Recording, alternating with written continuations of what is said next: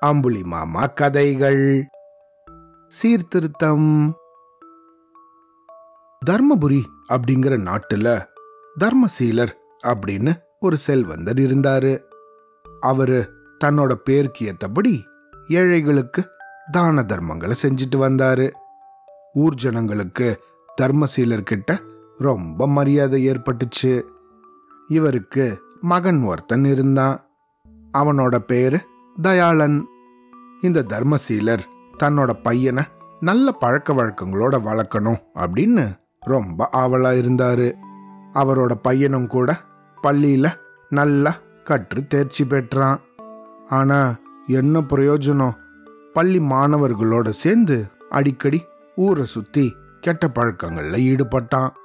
இந்த தர்மசீலரோ அவரோட ஒரே மகனை கண்டிச்சு பேச முடியாம அவனுக்கு வேண்டிய பணத்தை நாள்தோறும் கொடுத்துட்டு இருந்தாரு இந்த தயாளன் கிட்ட பணம் இருக்கிற சங்கதி தெரிஞ்ச அவனோட நண்பர்கள் எப்பையும் அவனையே சூழ்ந்துட்டு இருந்தாங்க தண்ணி இருக்கிற இடத்த தேடி தானே தவளைகள் போகும்.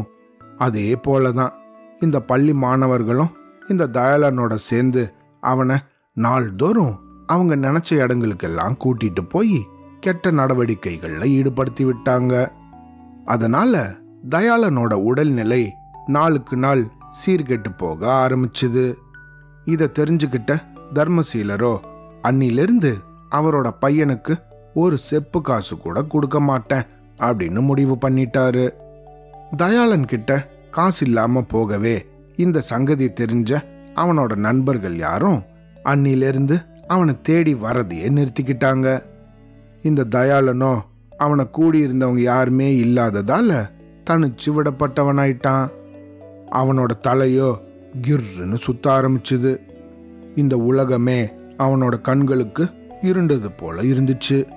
ஒரு நிமிஷம் கூட அவனோட வீட்டில் இருக்க அவனுக்கு மனசே இல்லை. அதனால அன்னைக்கு ராத்திரியே அவங்க அப்பா கிட்ட சொல்லிக்காம அவன் தன்னோட வீட்டை விட்டு வெளியே போயிட்டான். அவன் எங்க போனான்னு யாருக்குமே தெரியல. அடுத்த நாள் காலையில தர்மசீலர் தன்னோட மகனை காணோன்னு சுத்தி முத்தி தேடி பார்த்தாரு. அவனை எங்கேயுமே காணோம் அப்படின்னதும் இவருக்கு ஒண்ணுமே புரியல. அடடா என்னடா இது? நம்ம பையனை எங்க தேடி பார்த்தும் காணோம்? எங்க போயிருப்பான்? அப்படின்னு தன்னோட மகனை பத்தி ரொம்ப கவலையா இருந்தாரு. அவனை எப்படியாவது கண்டுபிடிச்சு கொண்டு வரணுமே அப்படின்னு நினைச்சு தன்னோட வேலையாட்களை பார்த்து இந்த பாருங்க நீங்க இப்பவே வேகமா போய் தயாளனை கண்டுபிடிங்க. அவனை பார்த்ததுக்கப்புறம் உடனே வீட்டுக்கு கூட்டிட்டு வர வேண்டாம். அவனுக்கு தெரியாமலேயே நீங்க அவனுக்கு முன்னாடி போய் அவனுக்கு வேண்டிய பொருட்களை எல்லாம் கொடுத்து அவனுக்கு உதவி பண்ணுங்க. எப்படியாவது அவன் தானாகவே வீட்டுக்கு வந்துடுவான் அதுக்கு வேண்டிய பணத்தை எல்லாம் நீங்க எடுத்துட்டு போங்க அப்படின்னு சொன்னாரு. இந்த வேலையாட்களும் அதுபடியே தயாளனை தேடி போனாங்க. இந்த பையனும் ரொம்ப தூரம் நடந்ததுக்கு அப்புறம் அதுக்கு மேலேயும் நடக்க முடியாம சோர்வடைஞ்சு ஒரு மரத்தடியிலேயே உக்காந்துட்டான்.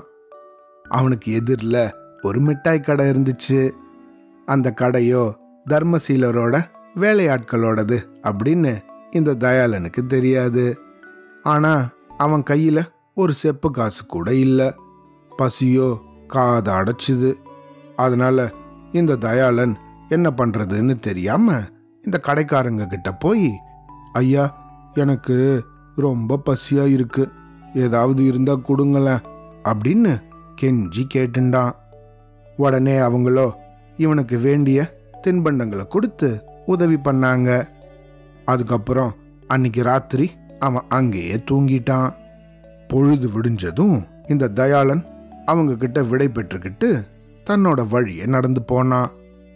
வழியில ஒரு ஏரி ஒன்று குறுக்கிட்டுச்சு.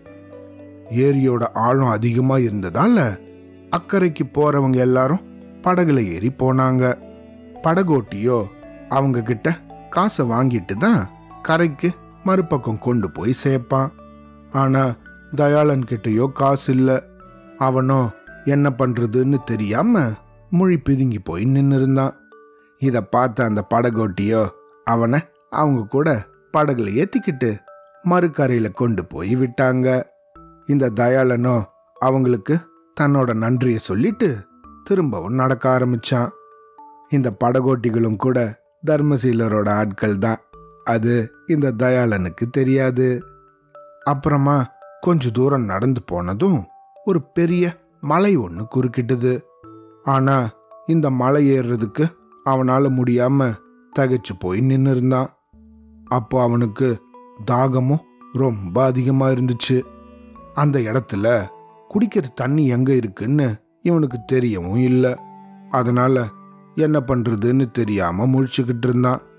அதே சமயத்தில் தர்மசீலரோட வேலையாட்கள் அவனுக்கு இழுத்தாப்புல ஒரு அழகான பல்லக்கோட வந்தாங்க. தயாளனை பார்த்து தம்பி இந்த பல்லக்கில் ஏறிக்கோ ஏறி உக்காரு அப்படின்னு சொன்னாங்க. இவனுக்கோ விஷயம் ஒன்றும் புரியல. பேசாம பல்லக்கில் ஏறி உக்காந்தான். இந்த வேலையாட்கள் அவனை பல்லக்கில் சுமந்துண்டு பொறுமையா நடக்க ஆரம்பிச்சாங்க. இந்த தயாளனுக்கு அவங்க மேல சந்தேகம் வந்துடுச்சு. நீங்கெல்லாம் யாரு? எனக்கு எதுக்கு இப்படி உதவி பண்றீங்க? நான் உங்களுக்கு ஒரு உபகாரமும் செஞ்சதில்லையே அப்படின்னு கேட்டான். அப்போதான் அந்த வேலையாட்கள் தயாளன் கிட்ட நடந்த இந்த விஷயங்களை எல்லாம் சொன்னாங்க. உடனே இந்த தயாளனுக்கு மனசு மாறிடுச்சு. ஆஹா என்னோட அருமை தந்தைக்கு என் மேல எவ்வளவு அன்பு. நான் ஒரு கொடியவன் அவருக்கு தெரிஞ்சிருந்தோம் என்னை எவ்வளவு ஜாக்கிரதையா பாதுகாத்தாரு. என்னோட தந்தைய போல தர்மசீலர்கள் இந்த உலகத்திலையும் இருப்பாங்களா? அப்படின்னு நினைச்சு ரொம்ப வருத்தப்பட்டான். அதே நேரத்துல சந்தோஷமும் பட்டான். தன்னோட வேலையாட்கள் கூட தயாளன் அவங்க வீட்டுக்கு போய் சேர்ந்ததும் தந்தையோட காலடியில் ஓடி போய் விழுந்து அப்பா என்னை மன்னிச்சிடுங்க என்னை மன்னிச்சிடுங்க அப்படின்னு கதறி அழுதான்.